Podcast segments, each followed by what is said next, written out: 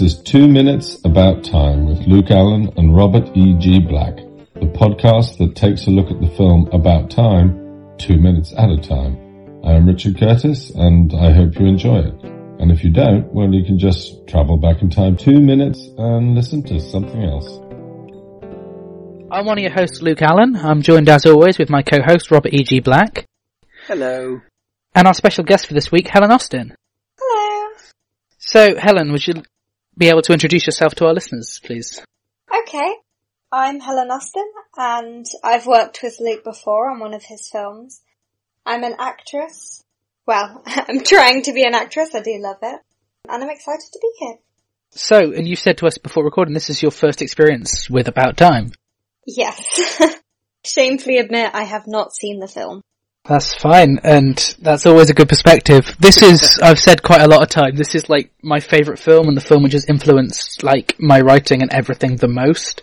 It's probably not that clear in other things. I remember when I was doing a radio interview for Unstable, I said how much like little minor subplots and characters and stuff were loosely based on this.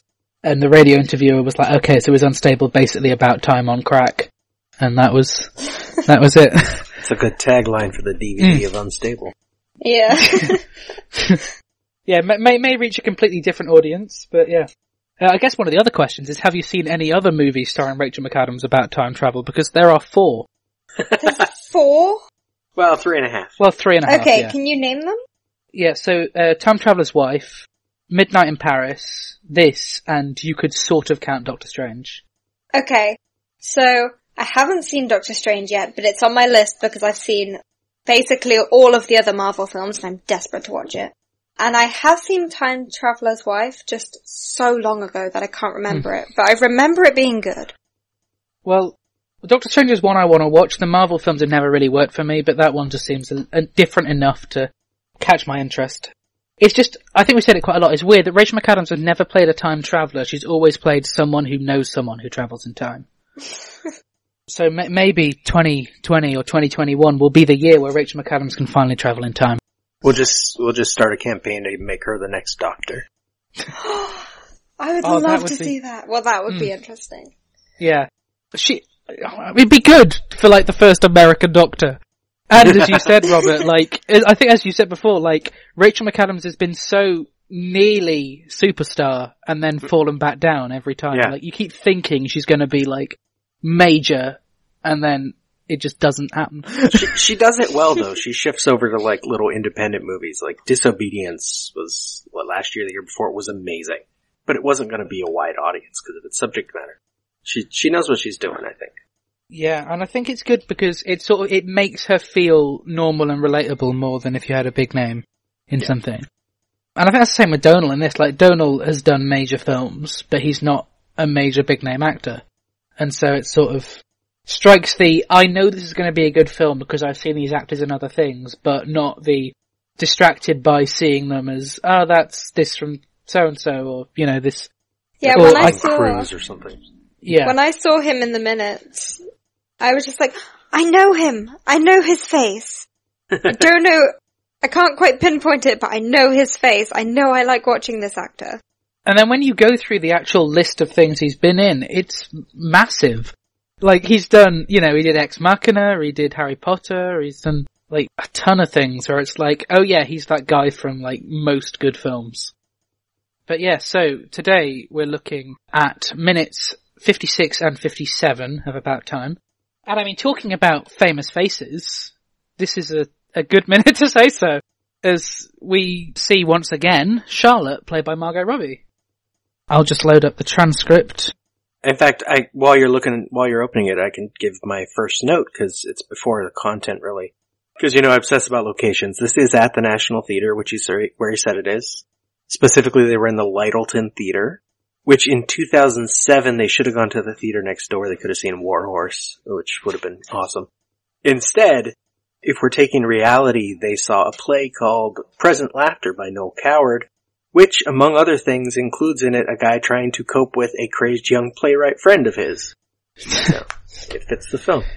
Yeah, Helen, you see all the research just gets done by Robert on this. yeah, my the extent of my research is a massive whiteboard covered in like things I noticed or things that kind of I appreciated, but everything's on a big whiteboard.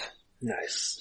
A lot of this, like, I mean, I, I know the film pretty inside out anyway, so most of my notes are listen to the commentary of that minute and take notes of as many things on that, and occasionally look at other videos and stuff. But I think because just in so like in the past few years since seeing this film, I've read so much about it. Like I don't go to the extent of locations as Robert does, but like there's It bothers me. We'll get to it later when I don't know where something was filmed. Really? I don't know why. It's especially since I've been doing podcasting like this, and I had a blog before about movies. When they go to the restaurant later, I'm like, it. I was looking up interior photos of every Japanese restaurant in London, trying to find it, and I didn't find it, and it just it's gonna bug me. And that says a lot because at one point, as a test, I sent Robert a picture of the outside of my house. Yep. And within about what, probably a couple of hours, Yeah. you, you found it. it was just- yeah.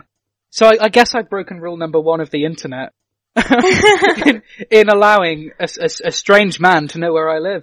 To be fair, I didn't actually need the photo you gave me because there was a photo of your house. Well, on one of the other sources I used for the information. So, yeah, so we go straight to minute 56, and the opening line is Rory saying, Who? Actually, scrap this. What I should have said first is, from these minutes, Helen, what is your impression of the film? Okay, so having not seen any of it, when I opened the very first minute, I was like, wow, that's a strong British accent. And I was just like, cause I, I never think people from England sound that English. Or just like the accents in the film, I was like, I didn't realize we sounded that English. But then I remembered when I've worked with you before, Luke, when we did like this intro, I listened to myself back and I was like, no, I sound really British. But that was like the very first thing. I was like, what But I mean, Donald, accents? Donald Gleeson's Irish and Margot Robbie's Australian, so I think their accent anyway is probably, could be, I think once you know, you can tell that they're doing slightly over British accent, but if you don't, it's, and Mm. I, I, I can't tell after this whether it's, I mean, I, when I first saw this film, I didn't know, and it was fine. Like, I, I first saw this film before I even knew of Margot Robbie, so like, she was British. You know, as far as I was aware from this. And she can do it really well with stuff like Goodbye Christopher Robin, which she also did with Domhnall. But what I definitely took away from it was that I could tell that if I were to watch this film, there would, there would definitely be parts that I, like, would, it would change emotionally quite a lot. Like, even in these first couple of minutes that I watched, I found myself laughing quite a lot at the Rory character. Like, just like his, he, he was making me laugh quite a lot and the interactions they were having. But I was like, I can just tell that this is going to be a well put together film. I can just tell that I'm going to love this and when this podcast is over, I am going to watch it in the next, in the next few weeks. Well, let me know what you think of it when you get round to seeing it. I will say, I don't think it's spoilery to say there are at least like three occasions where you might be crying.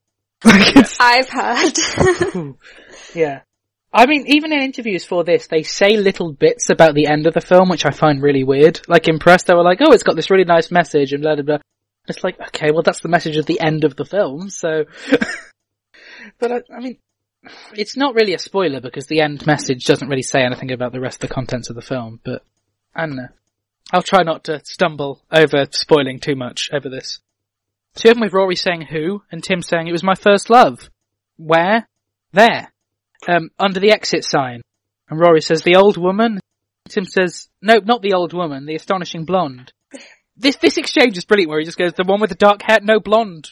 Blonde means blonde hair, doesn't it? like it's, it's, uh, it's another one of those scenes where I feel like knowing this is a Richard Curtis written film, this feels like the sort of exchange you'd have in like Blackadder or one of his other things. Like, it's, it's one of the Richard Curtis comedy moments, really. Charlotte says, off the stage, which is just obviously a mumbling conversation, really, we don't, not too much, and Tim says, okay, you stay there, I mean it, stay. And I mean, that's sort of what we, what we get of in this room first, so I guess that sort of takes us to about 17 seconds into the, into the minute. So, we hadn't really seen that much of Rory before this minute in the No. film at all. So, I mean, Robert, what do you get from Rory in this minute, really? I love Rory. All of the weird characters in this movie are wonderful. And he's just one more of those. Up with Desmond and Kit Kat. He's one of the more real weird ones, but still quite quirky enough to be quite good. And he makes Jay seem so boring, but in Yes. a good way. Yeah. I, I imagine that Rory and Kit Kat should have gone out at some point just to see how that would go. That would have been brilliant. If she and Jay don't work out. yeah. So yeah, I mean, should we go straight into the, Yeah, The- into the lobby. the lobby? So I made a note as to who the musician is performing, and I'll just load that up now. Uh, I should have had my notes open. Uh, there we go. So it's, it's a musician called Barber who's singing, apparently. And did we say this is the when? Did we say this is the band that comes back later in the film? Is it this one that is that comes back? I won't know until they come back. I'm not looking ahead while we're going through. I haven't either. It might be, it might not. We'll we'll say when that happens again. Right when they when whoever comes back, we'll say. And so we've got the. I do like the music in here, which once again isn't a track. I don't think that's on the soundtrack. I might be wrong. It's called Where I thought that. I don't know. When I heard that music start playing when she started singing, I was just like, oh wow, that sounds really nice. I must Like the- find out what this is. Mm, the film's got a brilliant soundtrack, but this isn't one that's on the on the album, which is strange. Because some of them they have on the album things you only hear ever so slight glimpses of, so this is quite a lot compared to some of the other tracks. But I mean, it could be a licensing thing. It could be because she's performing live. I don't know, or is she performing live? you know, it's a Tim spots Charlotte, and Charlotte spots Tim. Uh, Tim, oh how fabulous to see you! And she says, "Wow, I, this is my girlfriend Tina." Tim, so the actress who plays Tina actually played the role of Kit Kat in Donald's audition. Huh. And apparently she was really good at both parts. I mean, I, she is really good in the scene we get here with her. And you could imagine, I could imagine her playing Kit Kat actually. Don't she be quite as good as the Kit Kat we've got in the film, but I don't think you get to see any of Kit Kat, do you, Helen, in these minutes? I'm No, not they- they mention it, but entirely we sure because I saw someone in one of the minutes that was literally for like a second and I was like, I don't know who this character is. I heard there's someone called Kit Kat. That could be Kit Kat. I'm not sure. I don't have enough context from this, so I tried to figure it out and I just couldn't quite in time. Okay, well we'll we'll find out and discuss it when that moment comes up. So Tim says, "No, oh, that is brilliant." Well, hello, Tina. Tina says, "Why is it brilliant?" He says, "Oh, well, you know, there are certain moments in your life that scar you for life. Charlotte's rejection of me was one of those moments. But now I know she's got a girlfriend. Well, that's just a huge burden suddenly lifted off my mind. I can, and that's where our, our minute ends. This this whole exchange we've got coming up is so brilliant. Ob- obviously, it's it's more effective when you've seen Charlotte earlier on in the film. But even as a scene here, it's it's one we don't get that many scenes at this point in the film where he's going back and reliving the same moment over and over again. Like he, we we tend to have it implied that he undoes little bits, but this is sort of almost like a callback to where he was at an earlier state of the film. So whether it's that Charlotte sort of brought back that in him, I don't know. What do you think, Robert? That could fit, yeah. Is the first time he did that was with Charlotte and now he's doing it again. Is where immediately goes back and changes the thing that just happened. Yeah. I mean, we don't know if he does it more, but we don't see it as much in the film after he meets Mary. No, I mean, he, we do know that he always wins in court, which later it's implied that's because he cheats. But, so that's probably happening often, but we don't see that because it's not important to the plot. So have we got any other sort of comments under 56 or should we go straight into 57? Yeah. Well, I do actually. Um, so I found that like, obviously when I watched this, I didn't know anything about it. And I was immediately kind of loving Rory. I thought he was so funny. But then the second the music starts playing, cause obviously I quite like to watch films from not just like an acting point of view, but kind of, I like to, I like the whole emotional roller coastery thing.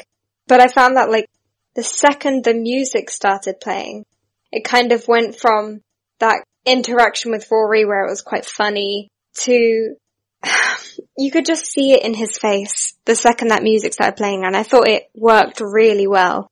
And then it just went into this really awkward, like interaction with that character where oh I just kind of I couldn't watch almost when he was when he was talking about it saying oh now I know she has a girlfriend Yeah. oh And I think one of the other questions, and this is more a question for Robert, having seen the rest of the film, but with, with how much Tim's trying to, you know, impress Charlotte, and this isn't really too much of a spoiler because it's be in the trailer anyway, this scene is literally like the scene before, or these minutes of the, the scene before Tim proposes to Mary. Like, Yeah. what do you think of the, this placement of this in the film? Because it always feels quite weird. It it does, and it was interesting because it'd been a few years since I watched the movie, and watching again before we started this whole podcast, I remembered it slightly differently. I remembered him not just going into the hallway with Charlotte, but actually going into her like her room. Like I remember it being even worse, considering what happens right after. And so it was kind of nice that it doesn't.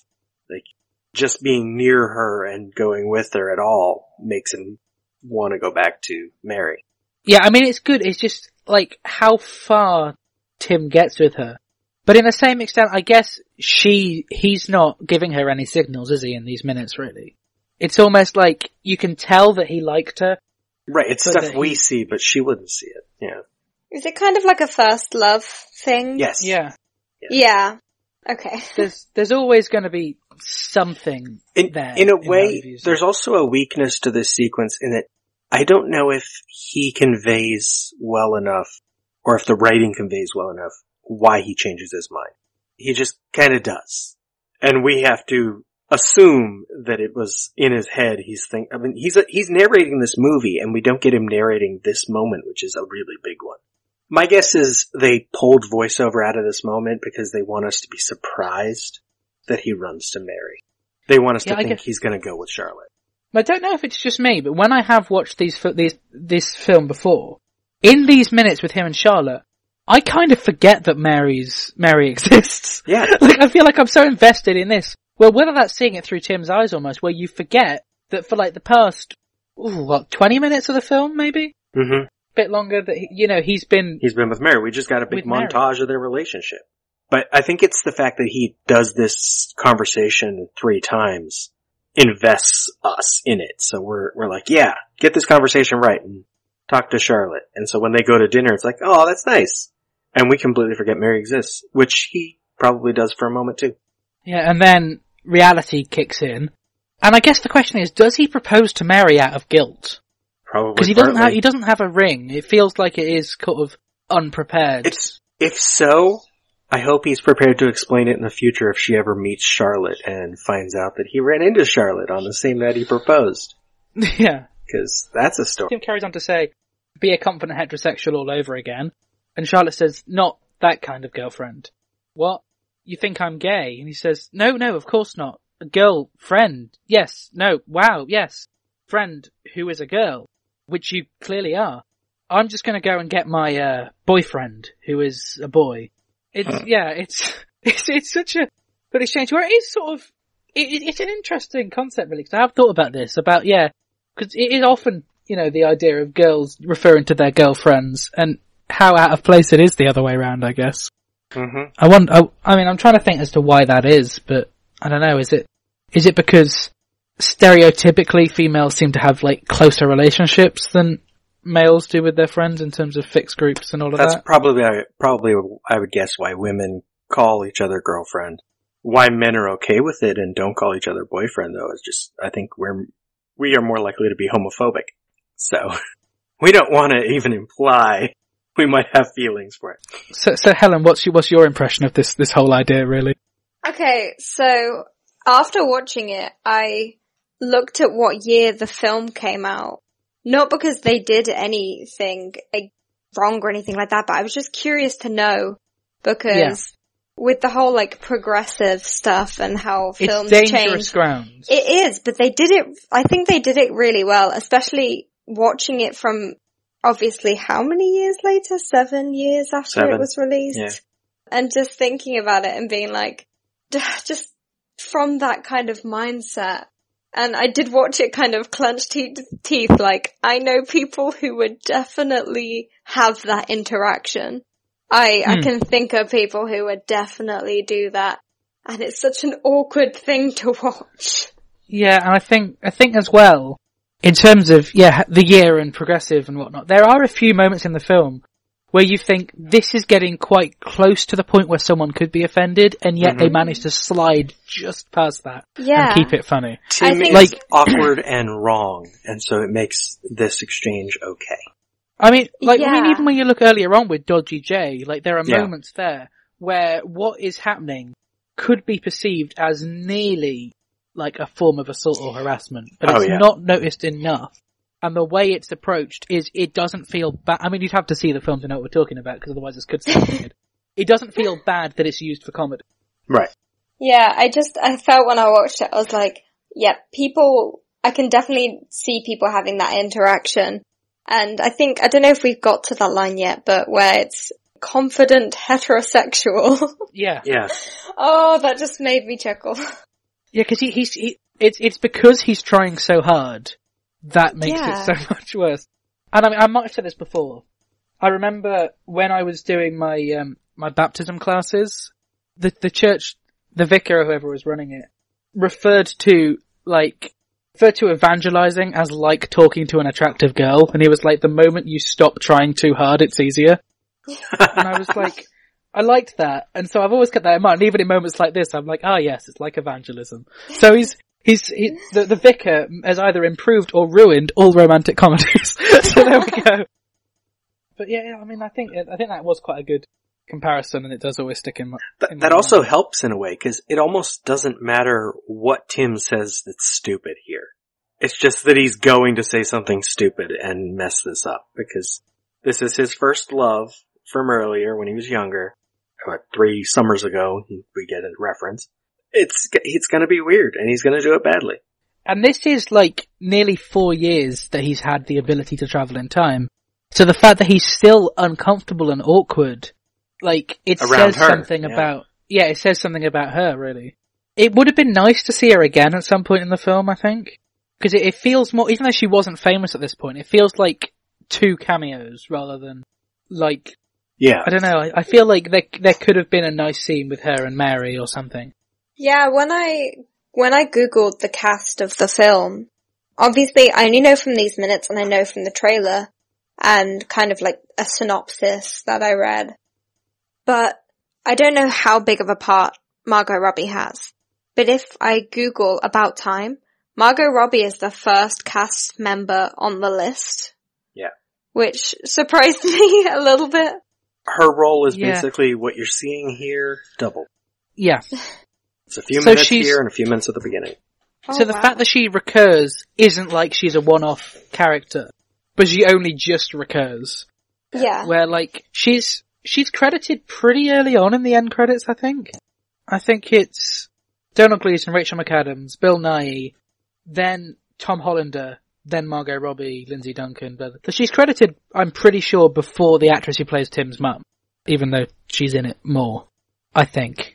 I haven't I haven't compared the two, but I'd imagine she's not in it as much. I, I, again, I think I said this in a previous episode. I think that comes down to like contracting and her representation is like probably. she's about to be in this huge movie, Wolf of Wall Street. That's gonna make her famous. You're gonna want to put her up on top or close to it. I've got I've got a note about Wolf of Wall Street later on in this week actually. So then Tim goes back in time. Do do we get much of a do we get much of a flash this time? We get no flashes. We get No the flashes. as he walks away and he looks back once. We get the the whoosh sound and then cut to new conversation. They're getting really So, I simple mean- on it. Yeah. So how was this Helen with you? Do, I mean, did you watch these minutes before knowing the synopsis of the film? Or? I did the both. I watched it and then figured out what the film was about and then rewatched it. So the first time I was just like, is it him thinking? Is it him kind of imagining conversations in his head? It looked very much like a time travel kind of thing, but that's not something I automatically assumed because you don't often just automatically assume time travel in a film. No. Well, okay, it's called about time. Maybe I should have. But I mean, there's a lot of things it could have been referring to, and I, I, I, I- I've, I've said before, this is the most realistic film about time travel. So it feels like such a normal romantic comedy that suddenly for it to be like, oh yeah, it's time travel as well. Like it's just, Yeah, so down downplaying the effect here works. That he walks away, he's back. It's that's his time travel. It's simple for him. Mm. yeah, like we I see earlier on it's not a like little a big more about how it works. Yeah. I mean, I don't know if you see in the minutes at all as to how he travels in time. He has to go into a dark room, close his eyes and clench his fists and think of that moment. But once we're nearly an hour into the film, we don't need to see him do it every time. No. They played that sound effect the first couple of times he did it. And occasionally we'll see him go into a cupboard and we'll get little bits, but for the most part, we know what's happening from that noise. I think it would be irritating if it was constantly doing that. So I think it's Yeah. done quite well actually. Well, I think it's done very well. I mean, as much as in, as much as in, if, if in Doctor Who, you know, you don't need to see, I mean, quite often you do see him go into the TARDIS, that's a whole different thing, but you could just hear the noise and you know what's happening. like, you know, it's a, it's a noise which is, which is known.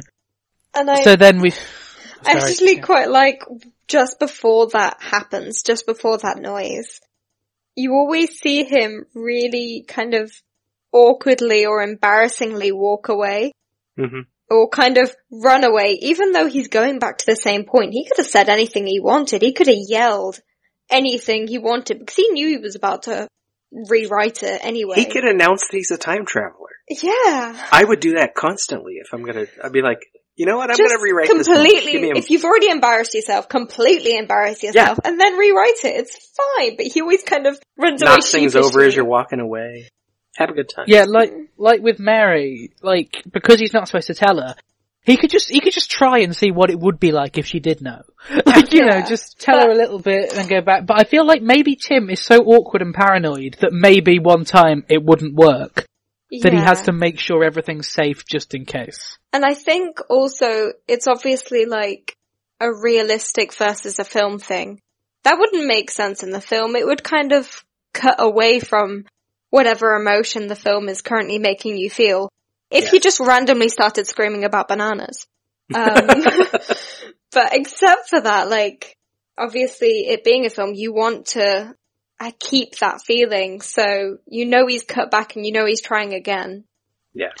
Richard Curtis is normally one, which we get a tiny use of in this film, but not so much, for coming up with really strange, inventive ways of swearing in the films. And so I feel like it would be quite interesting if he had, if he relived something, if we had like a montage reliving something over and over again, and then like him messing up and like getting really angry and, you know, sort of funny swearing, it wouldn't have seemed too out of place. But maybe would have had an issue with the 12 certificate which they only just secured as it's already an R in the States. And depending on editing, not to bring up Groundhog Day again, it might seem like the slap sequence a little much, Yeah. depending on the visual. That's true. Yeah, but I think there is definitely a lot of comparison to be made between About Time and Groundhog Day. Yes. Like, I know we've sort of slid past it each time we mentioned it, but yeah, the more I've thought about it, there is a lot to talk about with it. Mm-hmm. Yeah, so Tim then goes back again, and Charlotte sees him. Oh, Tim! Oh, how lovely to see you! Look at you! Wow! This is my girlfriend Tina. And Tim says, Oh, hello Tina, although you should be a little careful with that, by the way. Uh, there are still quite a few of us old-fashioned types who interpret girlfriend as meaning gay. So if you say that Tina's your girlfriend, people will assume that you're gay. Tina says, I am gay. and it's, I mean, the, the, the, the audience can't see me actually doing the jazz hands while I'm talking. Yeah. That, that I could feel idea. that you were. When he like, did it the first time, I thought he was trying for air quotes, and then I realized, no, he's he's just he's doing that's it. crazy. Like jazz hands, man. Stop it. And she copies him. What is wrong with you? Her copying is what's great, and I don't, I don't look at it and instantly think they're being homophobic or people are going to be offended by that. Right. I think it's a normal guy trying so hard not to that he ends up falling back in reverse. Yeah. Um, And Tina calls him on it. yeah. yeah. But the jazz hands were Donald's idea, and they are brilliant. So I don't, I don't know whether, whether Tina doing it was, you know, her picking up on Donald doing it, or what the exchange was there. They didn't really comment on that too much. But I think it's, it is just a, a brilliant exchange, because the idea that Tim really didn't need to warn them. Like, he, he could have just carried on, realized it was his mistake for assuming and interpreting it another way. But he kind of thought, you know what? I'm going to let them know, you know, that it's it could be misconstrued, and it's just, ooh, he really didn't need to. Yeah, and obviously the fact that he then goes back and realizes it's all wrong. Like, we know that Tim's a good guy, and he's not trying to be so horrible or offensive or anything in these minutes. And I think that's, that's great and important. And I, it, it is really good how these are areas which most writers would just be afraid of touching. So maybe the fact that Richard Curtis is a, is a known writer, he knows he could risk doing stuff like this without people instantly going, there's a hidden agenda, he's being offensive, blah de blah de blah. Like, you know, if, if, if in The Tall Guy or something he'd had an exchange like this, say The Tall Guy came out this, you know, this year and this, that was his first film, and he had this, an exchange like this, there would Yeah, be would work. questions probably. It would be, you know, what's he trying to say about with that, or at least a new writer would be scared of doing that. Like I know at least in my writing stuff, I constantly think I'm trying to make a first impression to people. Could I do this thing? Probably not. Could I do that thing? If if there's a question of it, probably no. it's basically how I how I interpret that. I mean, Helen, what's your reading of this whole thing? We're probably looking too deep into this, but hey, that's the show. That's how this show works. Again, like before, it's, it's that he, how do I, it's real in the sense that yeah, that is exactly how I've known interactions to happen. Just kind of putting your foot in it and sometimes just not knowing the right thing to have said. Or Yeah. not, Yeah. it, it's definitely a kind of area where not everyone knows what is and isn't right to say. You Hmm. know, whenever you have these conversations, people have different opinions, but more than just the opinions, it's how other people, you have no idea what people are gonna get offended by, what they're not gonna get offended by, what is acceptable, what's not acceptable. And he, he thought he was doing the right thing, but he just, he completely put his foot in it and especially watching it in 2020, ah, I just clenched my fist. but yeah, it, it does fist, feel teeth, enough. Like, just kind of tense like- up. it does feel enough like because he's trying so hard not to be offensive that that sort of cancels it out a bit. Like we know he's well meaning Oh, you and can we know tell. that he's not got a problem with it. You And can hence the fact that he he's goes back. Well-meaning. Yeah. It's also a good sign, I mean, it's getting into the, to next time, next minute, but that after he tries this, he gives up. yeah. He doesn't aim for the conversation the third time, it just happens to happen. Like, he's like, yeah, that, that- I failed, I don't know what to say to her, I'm done. hmm So have we got any final comments on 56 and 57 before we wrap up this Monday? My impression from him and from that entire thing is he seems like such a, a sweet character. He's, he's trying his best to say and do the right thing, but he's human. He Yeah. doesn't know what that necessarily is or how other people are going to take it or who he's going to offend or anything. He's just trying to do the right thing. He's trying to say the right thing. And it does make you, anything where you are kind of cringing or anything like that, it's because you want him to do well because he seems like a nice ga- character. It's not like you're going, oh, you're bad, you should just go away. From Yeah. someone who's seen none of the rest of the film, that was just, you can tell that you just want him to get it right. Or you want him to be okay. Yeah. Yeah. And in, in context of the whole film, this, this isn't really a spoiler, but in a way, this is his worst use of time travel.